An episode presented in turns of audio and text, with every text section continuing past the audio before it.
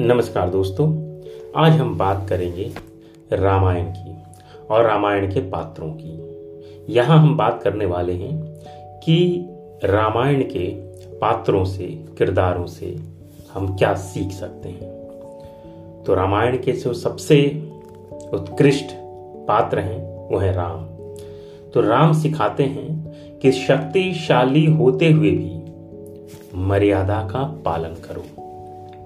सीता का जीवन सिखाता है कि त्याग हो या ऐश्वर्य, दोनों में वह पुरुष से कमतर नहीं है।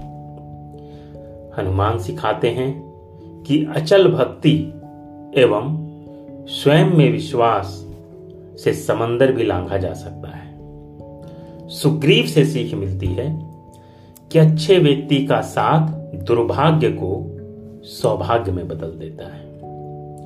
विभीषण से यह सीख मिलती है कि सत्य के लिए सगे भाई को भी छोड़ना सन्मार्ग है।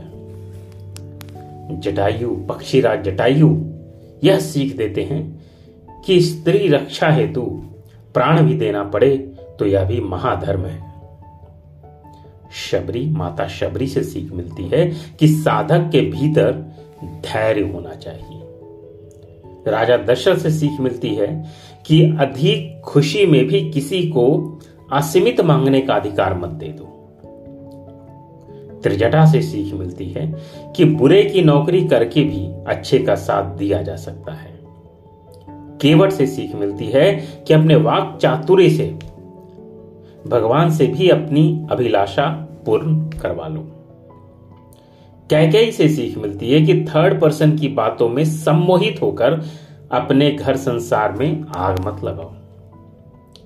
जामवंत सीख देते हैं कि गहन चिंतन से मार्ग ज़रूर मिलता है। अंगद से सीख मिलती है कि दूत को अपने राजा की तरह ही दृढ़ता से पेश आना चाहिए। और अंत में रावण से यह सीख मिलती है कि सब कुछ होते हुए भी, सब कुछ खो देना, यही वासना और अहंकार का परिणाम है। धन्यवाद दोस्तों धन्यवाद।